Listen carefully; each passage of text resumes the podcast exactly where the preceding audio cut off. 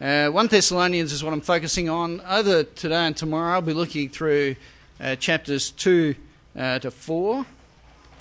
And the goal is uh, to actually allow the, the Apostle, allow Paul to speak to our hearts, our motives, our ministries, our, our thinking about, about gospel ministry together. So that's my uh, desire as we look at this. And in a sense, I'm going to angle across the text a little to try and help us Uh, do exactly that. So why don't I pray, and uh, we'll reflect on it together. Let's pray. Heavenly Father, we thank you that you speak to us clearly in your word, and our desire over these couple of days is that uh, you will in fact speak to us uh, as pastors, as ministry families, as people who have a desire to see your word go rapidly throughout all the world. Uh, Father, help us to encourage each other. Uh, help us as uh, couples to be uh, helpfully feeding back to each other in an open way, a way that builds foundations uh, for the future. So, Father, we pray that your your hand will be upon us and that you'll strengthen us for this task together. We pray it in Jesus' name. Amen. Uh, my mother is eighty-three years old. And a couple of years ago, I was sitting down with her trying to sort out some of the stuff in her house. You know, she's at that, you know, how you go through life, you start off with nothing, and then you acquire until you get to a certain age. Then you get to a certain point where you start giving things away and getting rid of things, so you start shrinking again, and then eventually you cut it out in a box yourself. You know, it's a funny, life is like that in terms of the way in which it works. And my mother was at that sort of paring back sort of stage, and I was helping her do it. While we were doing it, I came across this this box that I'd never seen before. We opened it up, and inside was this old, leather-bound, you know, traditional, brass-clasped family Bible. Okay? Now, I, I've been a member of this family for fifty-odd years, and uh, I had never, ever before seen this Bible. Roman Catholic family, that's our background. And so I, I said to my mother, "What? Where'd this come from? You know, I've never seen this before." And my mother, who's about four foot nine, right, uh, got this really embarrassed look on her face, just blushed red, right up to the roots of her hair. I get my red hair from her, right? She just looked. And, of course, at that point, I just desperately wanted to know what was what was the story behind this, this Bible. And here's the way it worked. It was the nineteen fifties. My mother was home with uh, three preschool children, and this guy came knocking on the door. He was a Bible salesman. Can you believe it? Can you believe that anyone in Australia could have made money out of selling Bibles door to door? Well, this this was the guy. He came to the door and he said, "You know, I'm a Bible salesman. I'd like to sell you a Bible." And my mother, who was well trained, said, "No, no, no, we're not interested." He then said, "Ah," he said, "do you go to church?" And my mother said, "Yes, I go to Saint you know Blotzitz Catholic Church just around the corner." He said, "Ah." He said, "That's where Father McGreely is, isn't he?" And I said, "Yes, that's right." He said, "Yes, I was talking with Father, Father McGreely the other day, and I told him I'd be going around selling Bibles to some of his parishioners." And he said, oh, he said, "I don't think any of my parishioners would want to buy a Bible." And at that point, my mother was so incensed at Father McGreely that she signed up on the dotted line and bought this Bible. She was, she was so offended that Father McGreely would have would have said that. It was only till, I guess, later on that afternoon that it clicked that uh, Father McGreely hadn't actually said that, and that this Bible salesman had just conned her, conned her blind. When you turn to uh, First Thessalonians, there's a clear sort of background here of Paul uh, defending himself, defending his ministry.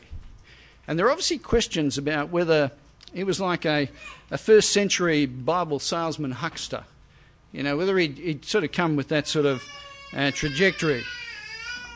He'd obviously only been with them for a short time, maybe just a, uh, a couple of weeks.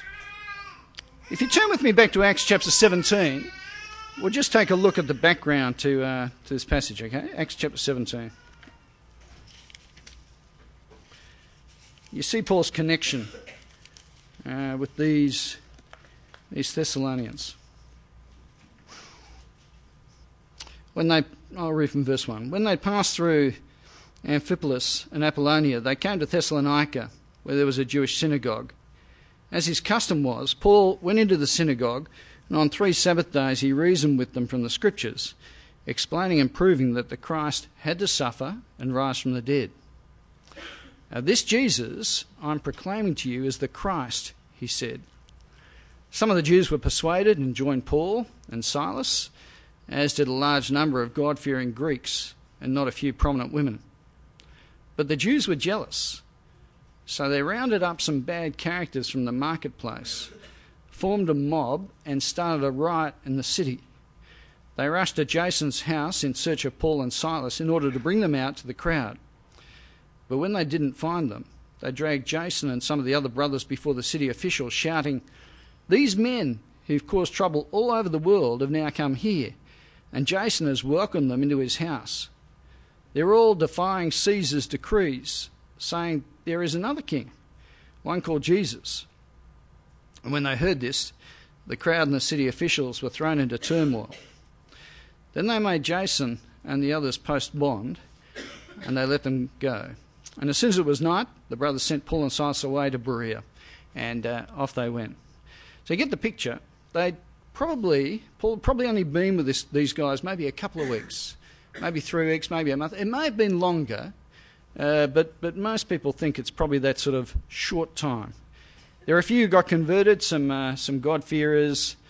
Uh, you see there was some Jewish jealousy, verse five there, and as a result, they're driven out.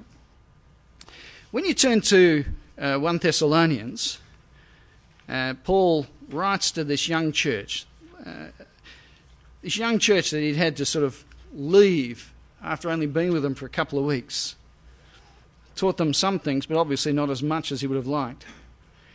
And yet he speaks to them as, as the model church. If you go to chapter one and verses six to eight, this is how he, he talks about them. "You became imitators of us and of the Lord in spite of severe suffering. You welcomed the message of, uh, you welcomed the message with the, the joy given by the Holy Spirit, and so you became a model to all the believers in Macedonia and Achaia. The Lord's message rang out from you, not only in Macedonia and Achaia. Your faith in God has become known everywhere." I mean, aren't they great? It's a great accolade to uh, uh, to be speaking this way to a young church, to actually praise them for their faithfulness towards God and give thanks to God for the extraordinary work that he'd done in this young church, just in preserving them. However, when you get to chapter two, it's very clear that what's on the agenda is Paul's defence of his ministry. Uh, he'd obviously left them after a couple of weeks, and so someone's saying, well, was he was he just a, you know, a first century religious performer? Came into town, did his thing, uh, performed a few tricks, passed the hat around, got the money, packed up, shot through. Is that what was driving him in ministry? And so Paul steps into defending his approach to ministry, defending what he'd done, uh, defending the gospel. Do you ever feel uh, the need to defend your ministry? Ever feel uh, or the need to defend your husband in his ministry? Or do you ever feel under under attack in ministry? You know, you're there on Sunday, you're uh, in church, and uh, you preach a little hard, hard out, but you're feeling discouraged. Uh, you're struggling along in church in different ways, putting in the big yards, but uh, not seeing many results, much fruit for your ministry. And then uh, someone you've known for a while in the congregation comes up with a serious look on their face and says to you after the service, you know, "That tune uh, that went with that third song that we sang wasn't really very good today, was it?" You know, and you just feel at that moment, just mentally, because you're well-trained, right? But you mentally think, if only I could just grab this person and just beat their head against a wall, you know, and try and knock some sense. And all. You know, you ever feel that way in ministry? You know, yeah, very politely, of course. That's why we only do it in our brains in Adelaide, right? It's uh, perhaps it's different else. There's a sense in which Paul is, is under a, attack. And what he does here, I think particularly in chapter two, is give a framework uh, for thinking about ministry and for assessing genuine ministry. Okay, let's look at it together. It's a ministry from God. I mean, would you say that Paul was a failure in his ministry or not. Uh, in a sense, you know, he just had this, this ministry to a small persecuted church and then shot through, success or otherwise. Paul talks about how to make sure your ministry isn't a failure. Uh, chapter two, verse one. You know, brothers, that our visit to you was not a failure. He goes on in chapter four, uh, sorry, verse four of chapter two, and he says, on the contrary, we speak as men approved by God uh, to be entrusted with the gospel. Paul says in verse one here um, that his ministry wasn't empty or pointless. It wasn't just a, a puff of wind. And then he talks about the fact that he and uh, Silas and Timothy, their, uh, their ministry was one that was given by God. And in fact, that's the central focus here. It's on God, and it's on accountability to God, faithfulness to God, faithfulness to his gospel. That's on the agenda. See, what, what makes ministry a failure? What makes ministry a failure? In nineteen ninety-three, when I became the senior pastor at Trinity, it was an interesting year for us. Um, we'd been on the staff there for four or five years, and at the beginning of that year, uh, the senior pastor at Trinity uh, said that he was leaving the church and coming back here to Sydney to be a bishop down in the Wollongong region.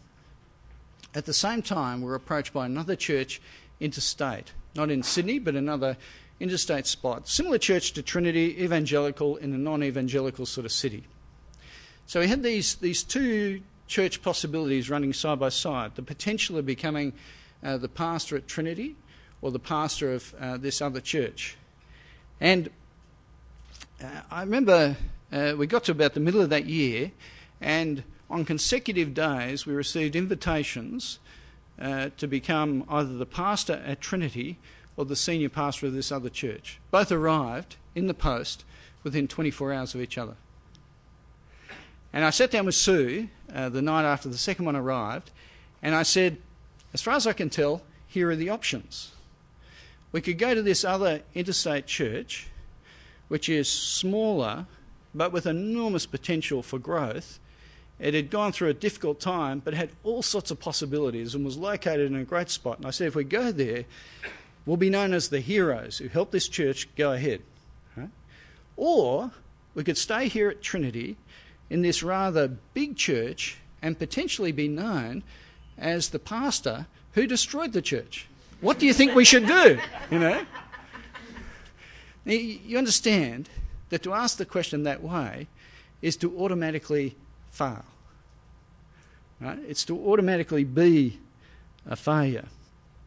Because whenever you put anything else except God and his gospel at the centre of your ministry, then you have failed. If it comes down to you and your reputation and where you are heading, it all just falls to the ground. Paul goes on. He talks about some of the marks of authentic ministry. Um, verse two, he speaks about the the God-given courage uh, that he'd been uh, supplied with.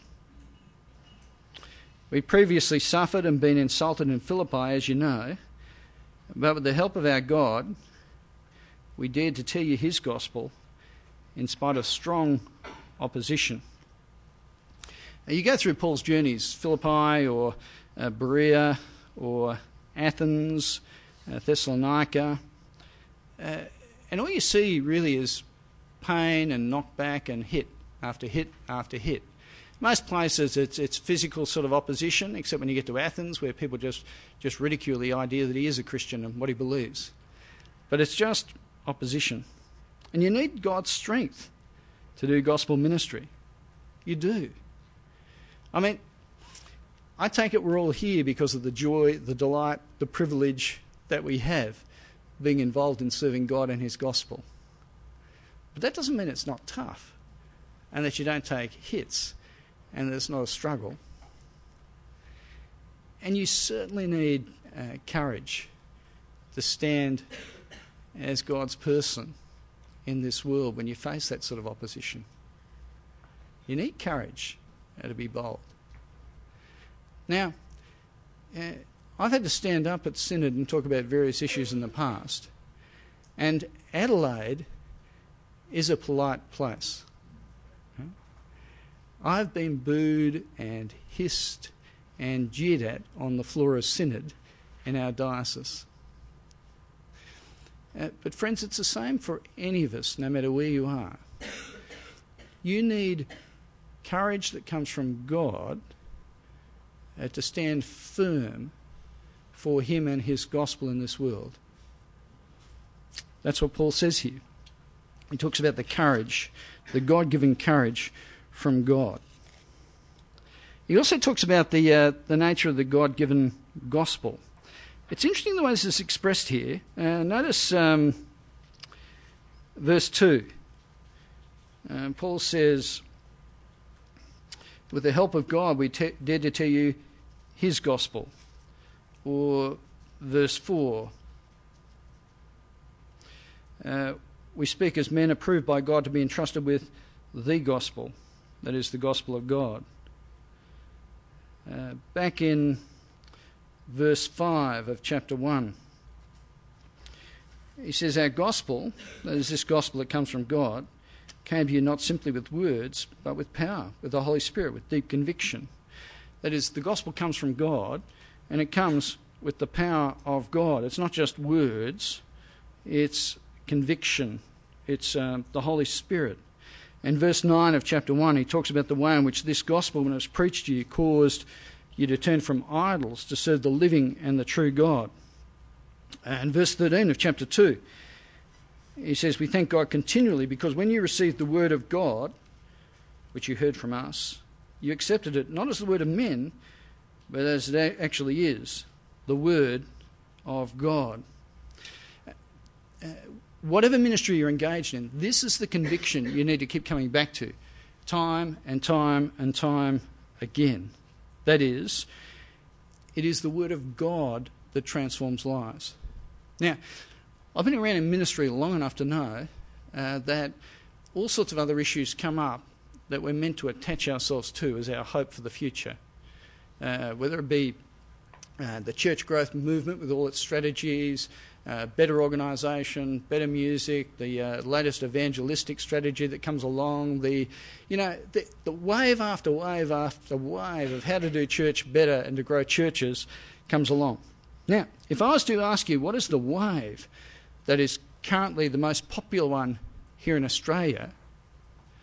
Uh, if I was to ask you that, what would you say? Geneva Push.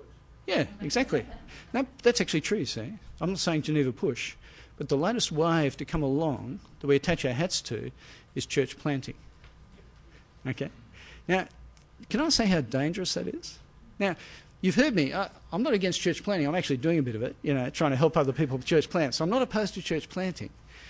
But we must never attach our confidence to church planting rather than the gospel of God. I'm not trying to polarise those, for I understand that the whole purpose of church planting is to take the gospel of God and see it preached and proclaimed to people who haven't yet heard it. But do you understand, it's just a... It's a mechanism for doing the gospel proclamation. It's it's a means to achieve that end. And our hopes mustn't be placed in church planting.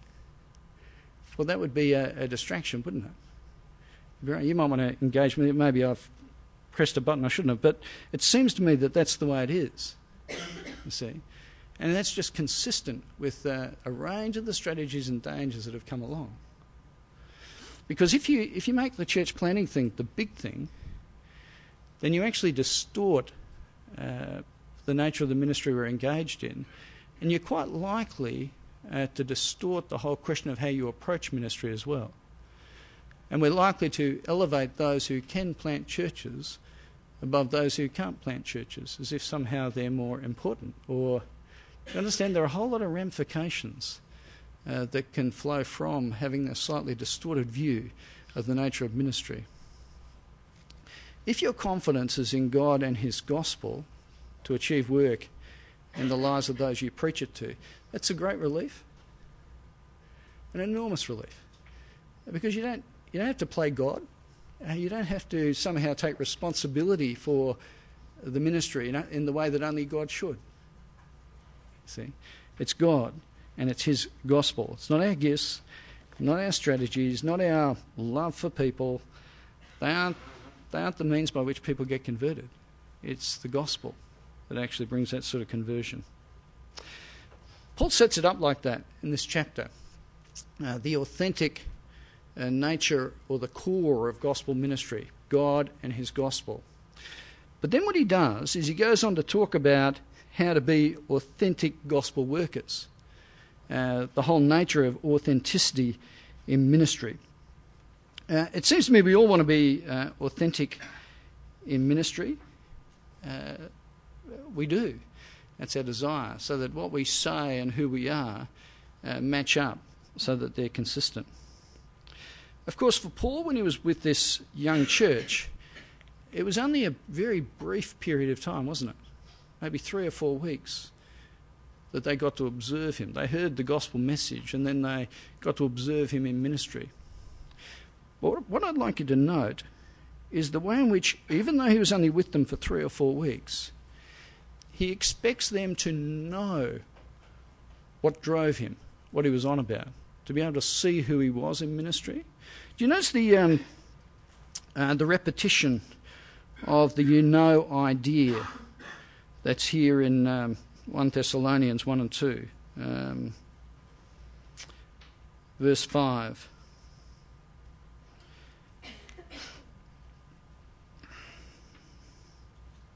Of chapter one, sorry. Um, towards the end of that verse, you know how we lived among you for your sake. If you go to chapter two, verse one, he says, you know, brothers, that our visit to you wasn't a failure. Uh, verse two of chapter two. Uh, we previously suffered and been insulted in Philippi, as you know. Uh, verse five. You know we never used flattery. Uh, verse nine, a slight variation, but you remember. Uh, verse ten, uh, you're witnesses of uh, of what we did. And on and on and on it goes. Verse eleven, same sort of idea. You know that we dealt with you as a father deals with his own children. Uh, he says to these young Christians, you know how we went about our ministry. In ministry, people ought to know who you are in ministry. Many of us, I think, struggle with the whole fishbowl thing that comes with, with life in full-time vocational ministry. We struggle with the sense of people being able to uh, see into our lives all the time because we're on public display. And it's, it is true, isn't it? I mean, when you turn up on a Sunday, uh, whether you're the pastor at the front, whether you're part of his family, then people observe you. They observe your hairstyle. They observe what you wear. They know what sort of car you showed up in. They people do, don't they? They just, they study you. They know what you're like. Now, if you're like me, uh, I, I tend to find myself resisting that to some degree. Uh, you know, I don't like aspects of that. But, you know, I, th- I actually think it's appropriate. I think it's appropriate that people should be able to see our lives. I don't mean that they should scrutinise what we wear or that sort of thing. But there's a sense in which they should be able to see whether the gospel we proclaim matches the life we live. They should be able to see whether there's a, a disjoint between those two, or whether they actually come together and they're consistent. And we should be prepared in the sort of gospel work we're engaged in for people to be able to observe that and to see what's going on. Paul obviously thought that they would be able to see that in him. He goes on, he talks about them being able to observe his motivation. Uh, chapter two, verse four, he says, we speak as men approved by God to be entrusted with the gospel. We're not trying to please men, but God, who tests our hearts. People-pleasing. Uh, I'm at the stage of life where I'm now going along to uh, fiftieth birthday parties. And the advantage with these sort of decadal sort of birthday party gatherings is you get to catch up with all these friends you haven't seen for a while. And I particularly find it helpful because I connect with these old uh, non-Christian friends that I've had over the years. Uh, we went to a you know fiftieth birthday party not that long ago, and I got to connect with these non-Christian guys that I'd done gymnastics with when I was in my teens or early twenties. And I don't know if you've if you've had this sort of uh, uh, experience, but in those sort of um, uh, gatherings, and when well, at least this is what I find, when I get together with these blokes I haven't seen for years, we tend to play a game, right? It's an unspoken game, uh, but the game is called Who's Had the Most Successful Life? Right? And we stand around this circle and we start to swap stories about who's had the most successful life. At this fiftieth birthday party, I was with three other guys in a circle. Right? There was Dave, there was Mark, there was Ken, and there was me. And I think our partners were all involved or observing us play this game. Right? So Dave kicked off. Dave's about ten years older than me. And his great ambition in life was to retire by the time he was forty, right? To make enough money before he turned forty so he could stop working. Now, that meant he had to make some sacrifices. He couldn't afford to get married, for example, because that would be too expensive and would block his goal. He had a series of relationships but never got married. And he retired at thirty-nine years of age. Uh, we asked Dave how life was going for him. This was about twenty years further on. And Dave said, he said, you know, since I turned forty, life's just been, and I, this is quote, fun, fun, fun, right? That was his, fun, fun, fun, you know. That's what he said life was about, okay. The lens moved, okay. We we moved on to Mark. Mark's a couple of years younger than me. He's gone into the building industry. Uh, he's he's been very successful. He lives in one of the most expensive penthouse apartments in Adelaide, drives a sports car, and had a slim blonde girlfriend about twenty years younger than him who was standing behind him at the time, and Mark's life has been very successful, thank you very much. Okay, we moved on to Ken. Okay, Ken runs a uh, a national business, right, that's been very successful. He franchised it, moved it around Australia, he's made squillions of dollars, and he spoke about the fact that he'd just been to Paris uh, with his uh, girlfriend, and while he was in Paris, uh, he proposed to her under the Eiffel Tower. Right? And so they were engaged and about to be married. And also, while he was in Paris, he'd run in the Paris Marathon. Uh, and uh, then he turned to me and said, and so Paul uh, patted me on the stomach. What are you doing to keep fit? And are you still at that same church that you've been at? Okay, so the game got to me, and I moved into senior pastor of Holy Trinity mode, you know. I really come from a, our church is doing some great things. It's quite a significant church, and we've been church planning and little, little, little, you know. So the game sort of reached its its rounded sort of nature, me defending my position. On the way home in the car, uh, Sue and I were chatting, and she said, uh, you know, when we had that conversation with those other three guys in the car, and she said, you know what I think we should have done? You pick up this. This is the use of the royal we. What Sue was saying was, you know what you should have been doing? But she comes from Adelaide, so she's very polite. Okay, and uh, she said, you know, I think maybe we should have talked a little more about Jesus rather than our church. And she was exactly right, of course. Exactly right. Paul talks here about the whole question of motivation. See, what, what motivates us in gospel ministry? He says, we don't try and please men, but God. I'll let you in on a secret. When I come to conferences with other church pastors, the tendency for them is over morning tea after the first session to stand around and don't, don't play the game who's had the most successful life. They play a game called Top That Pastor. Okay? What's going on in your church? Oh, our church has been growing substantially this year, right? Pastor number two. Oh, thinking our church hasn't been growing this year. Uh, what will I say? Or we've had some great evangelistic outreach that's been occurring. You know, past number three, our church has been shrinking. The evangelism stinks. You know, so he says, "Well, we're not into numbers." You know, and and you know the, you know, it's so it is so tempting to play top that pastor.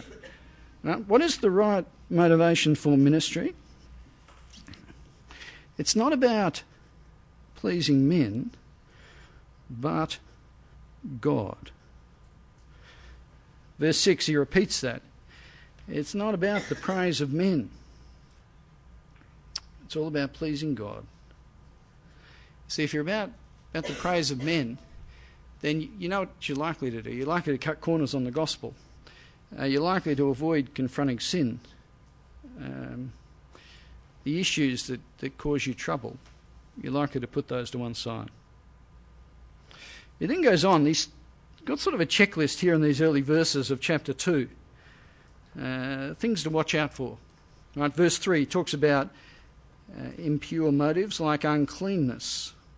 Obviously, it's a, a reference to sexual immorality. It doesn't spring from impure motives. Uh, in ministry, this is one of the great killers of ministry. Uh, people falling into sexual immorality. It's great to have these couple of days away.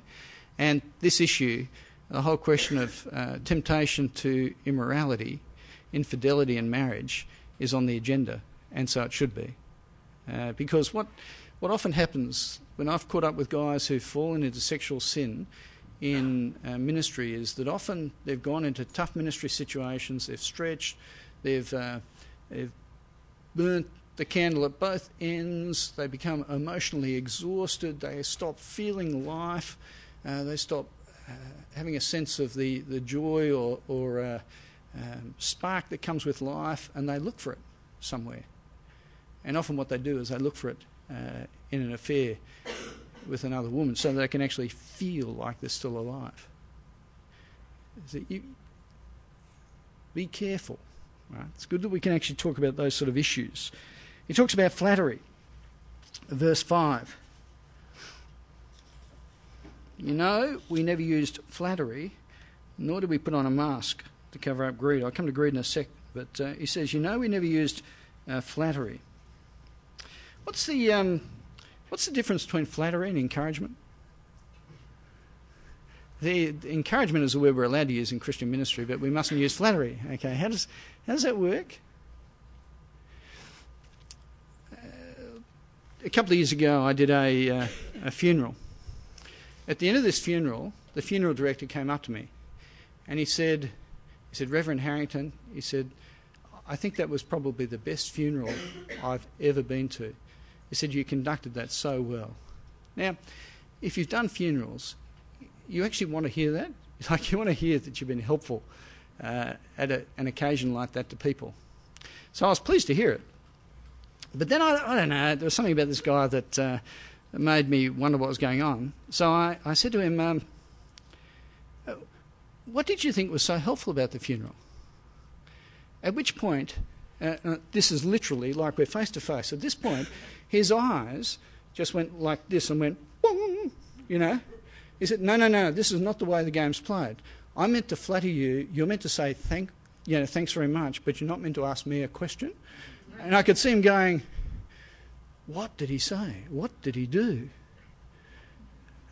And then eventually he you know, had that sort of light of recognition, and he went, he said, I thought it was really helpful when you said, let's bow our heads for prayer.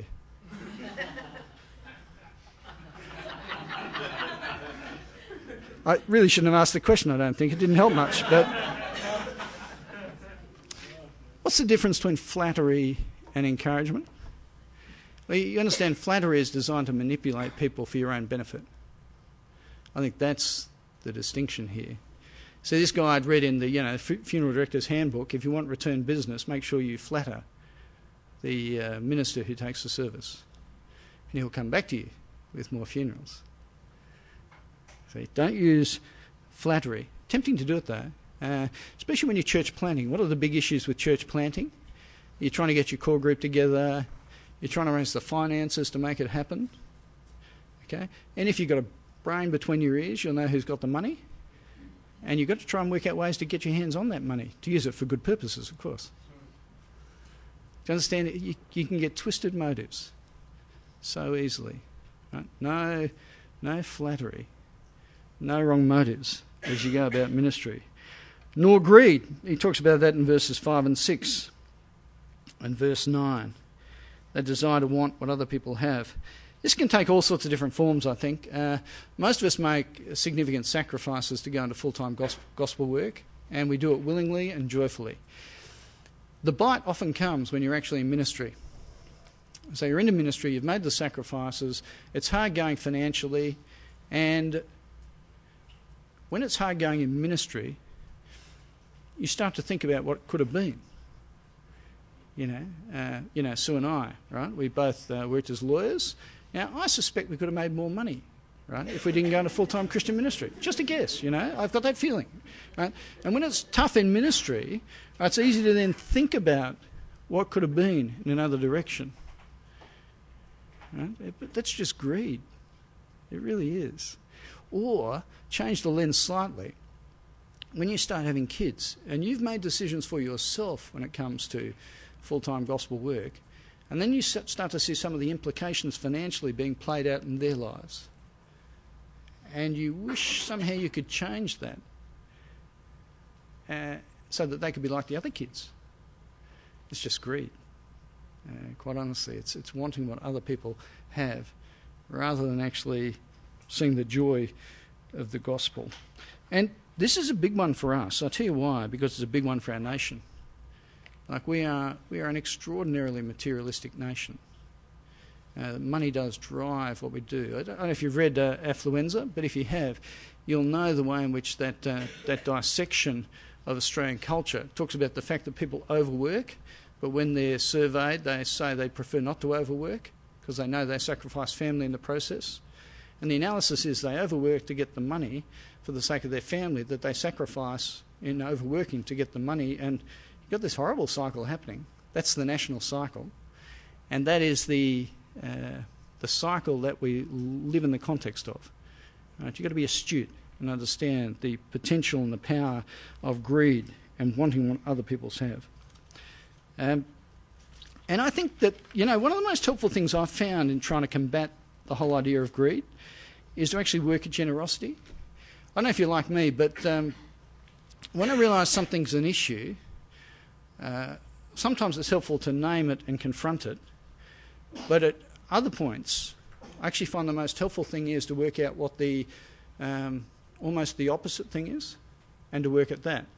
So one of the things I've found in being in ministry and confronted by that temptation to greed is to try and work hard at generosity, right? Trying to work hard at being generous with what we have for the sake of the gospel.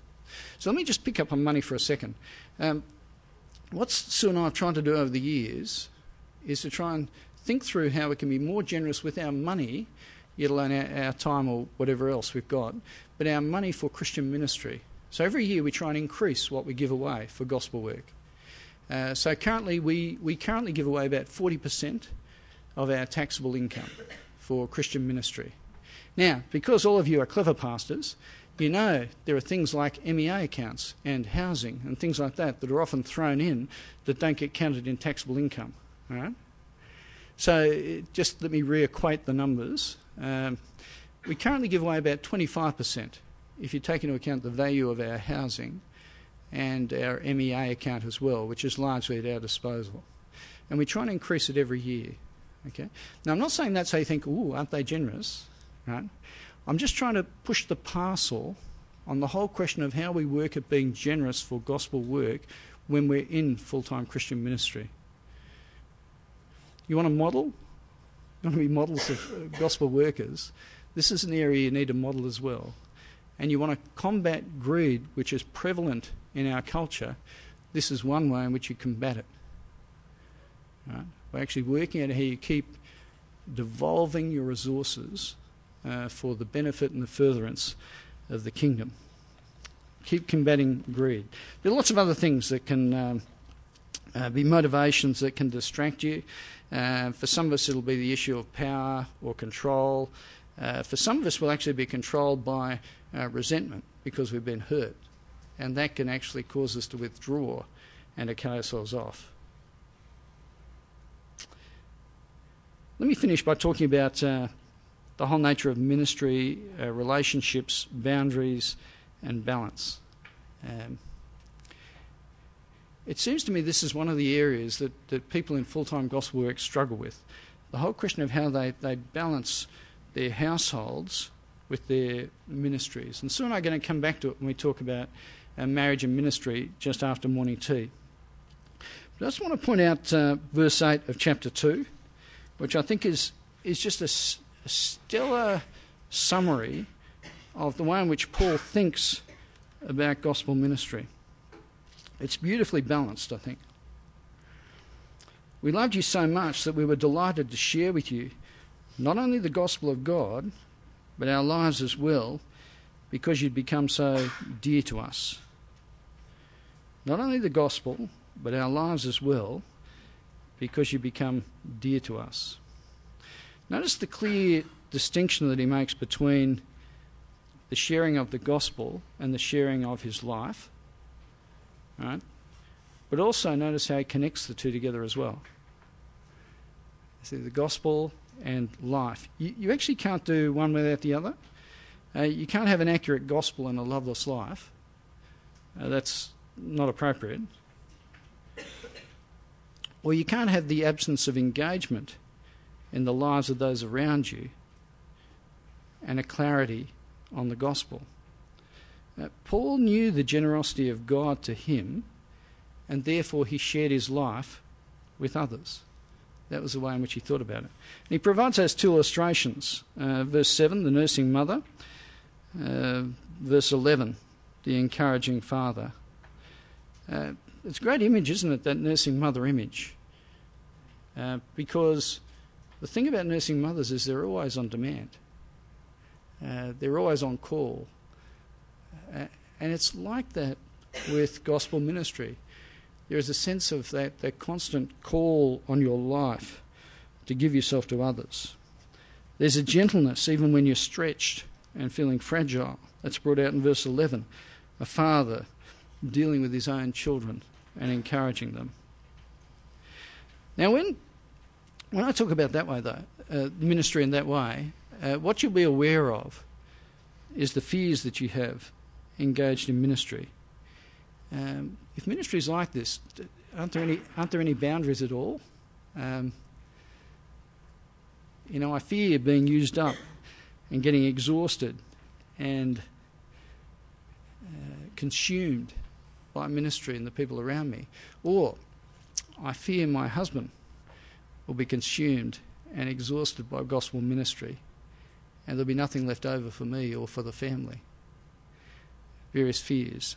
Are there no boundaries? Actually, if you get exhausted and chewed up, you're not useful to anyone, I don't think. Or maybe the fear is that you'll get hurt. Uh, that is, if you expose yourself in life and relationships in ministry in this way,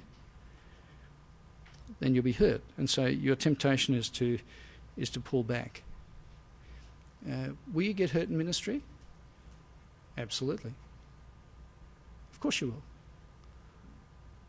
Uh, that's just life. It's actually life, but it's certainly life in ministry, especially when you're a focal point person in something that people see as important. But it's actually this gospel concern that takes us forward. Uh, these couple of days, they're, they're a great couple of days for taking the temperature. And you need to do it uh, as honestly as you possibly can to take best advantage of being here. Uh, it was, a, I guess, about three months ago, I had a call from a guy who's in ministry in Adelaide that I've had contact with uh, for a number of years now. He's a good friend, he and his wife. And Uh, he was in tears on the phone. Now, I've been closely walking with him through what's been a difficult spell in ministry. And I think he's been faithful and godly. Uh, but he has, I think, inherited uh, a congregation of ratbags, really. Uh, you know, it's just it's just been tough going, I think. Because uh, I've seen this guy in ministry. I know the way he operates. I know the way he loves people. Uh, but he has just gone through the ringer uh, for all sorts of different reasons. and he was in tears on the phone. But, you know, it, it wasn't to do with him. Uh, his wife had just come home from a women's meeting. And his wife is a stellar woman. Uh, she is a gospel woman who loves people. She's very gifted, very engaging. And in many ways, she is sort of so just so strong throughout this whole period.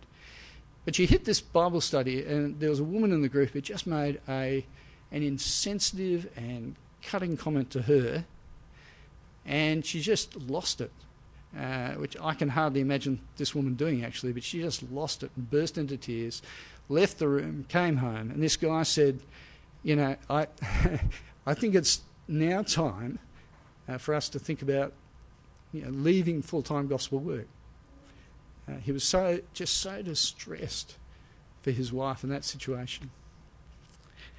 Now, can I say uh, that is the nature of gospel ministry. Uh, you'll come here for these couple of days, and some of you will, will be rejoicing and celebrating and um, excited by what God's doing. Uh, but some of you uh, will be feeling the knocks or the uncertainties or the heartaches, the family issues. You'll be really aware of the blockers in your church uh, that are just causing you pain. And maybe you're wondering if it's worthwhile. Uh, friends, this letter uh, that Paul writes, he explains why it is worthwhile. Uh, he, he points us to the glorious God, the life-changing gospel, and encourages us to fix our attention there, to rejoice in the privileges that we have in being involved in this gospel ministry. It's God and his gospel. It's about loving and serving the people that God has entrusted to you. And I think that uh, these words, they give us a chance just to reflect, uh, to take the temperature on where we're up to, and to ask God to give us his perspective on his people, his church, his world, his gospel, and uh, what his purposes are for us.